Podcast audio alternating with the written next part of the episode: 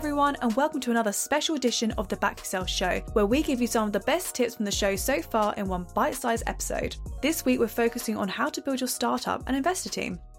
At the start of your journey, you most likely have limited funds, so hiring the most qualified, experienced person isn't on the cards.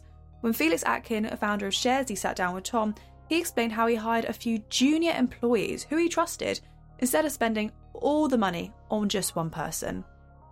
At the point I needed to make full time hires, what I realized was I couldn't afford to hire very senior people. I needed to hire people who are slightly more junior, but I really trusted. Yeah. And I knew that could tell the story of Sharesy, that I really trusted them to represent the business. So early stage hires, no matter how, you know, what stage of career, are so important because you have to put so much, so much faith in them.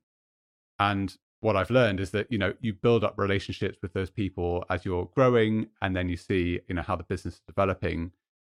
What I've also learned is that the, the type of employees that you need is constantly changing. Your core team is very important, but so is your investment team. Some founders can get too caught up in getting the money and forget to focus on what investors are going to bring to the table. When Nick Telson, ex founder of Design My Night, joined Tom on the show, he discussed how to build a team of investors who'll bring something extra to the table. I think different angels can add different things. You know, I think what you want to do is get a selection of angels with different skill sets. So, you know, some angels might be ones that aren't founders, but have great contacts in the industry that you work with. And I might not have any contacts in that industry. So I can help you be a founder, but Sarah over there can help you get a hundred deals done. Um, so I think what you need to do with angels is think strategically about the team almost and think, okay, well, I know I can go to to Nick to help with founder stuff, and I can go to Sarah to get some intros, and I can go to Paul to help me raise my Series A.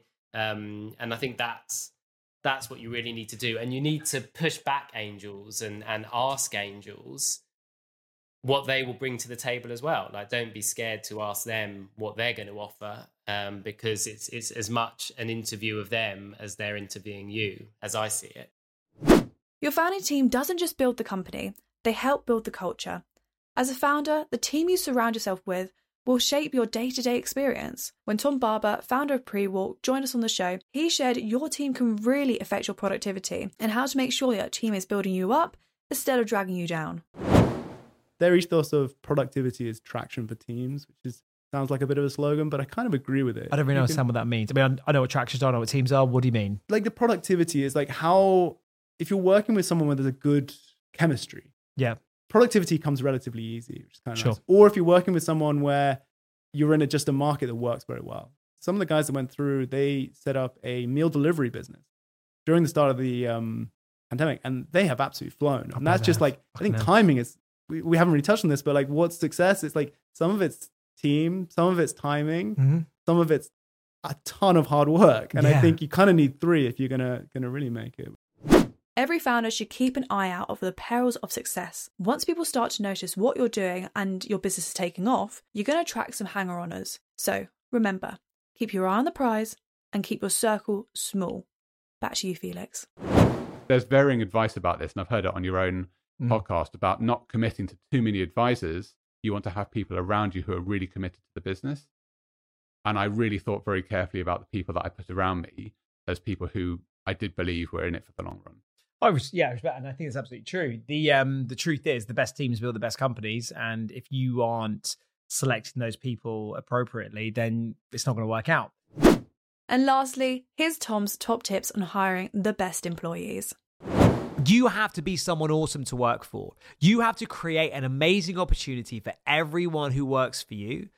And that has to consist of them having the ability to be free, do things they want to do, but also have the opportunity to grow. Okay, and if you give people those things and a safe environment to do them you will get the best talent coming and working for you. That's absolutely the case. Second of all, when you start looking at those people when you want to hire them, I would say there are three things you need to check for. One, are they intelligent? Two, are they hard hardworking? And three, are they a dickhead?